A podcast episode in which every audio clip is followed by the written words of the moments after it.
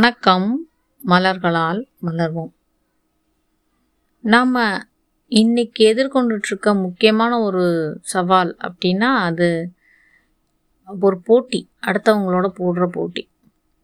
அவங்கக்கிட்ட இந்த ஒரு விஷயம் இருக்கிறது, இவர்களைப் போல் நான் இதை செய்ய வேண்டும், இவர்களைப் போல் இதை செய்ய வேண்டும், இந்த ஒரு விஷயத்தை தொட வேண்டும், அந்த இலக்கை அடைய வேண்டும், எல்லாம் சரி.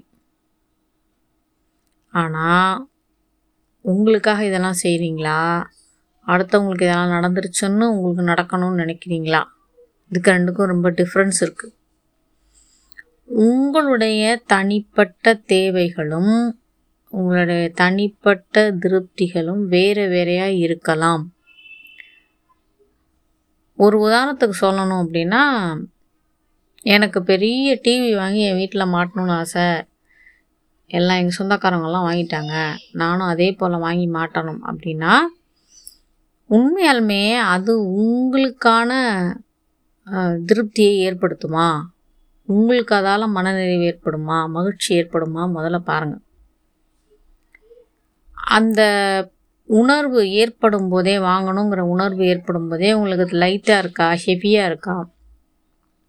உணர்வு லைட்டாக இருக்குது அப்படின்னா நீங்கள் அதை ப்ரொசீட் பண்ணி அதற்கான எல்லா முன்னேற்பாடுகளையும் செய்து நீங்கள் அந்த டிவியை நீங்கள் வாங்கலாம்.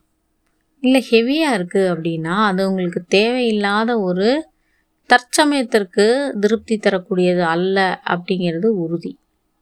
அதனால் அதை ட்ராப் பண்ணிவிட்டு முன்னாடி மூவ் பண்ணி போய்கிட்டே இருங்க. ஒவ்வொருவருடைய தேவைகளும் ஒவ்வொருவருடைய தனிப்பட்ட திருப்திகளும் வேறுபடும்.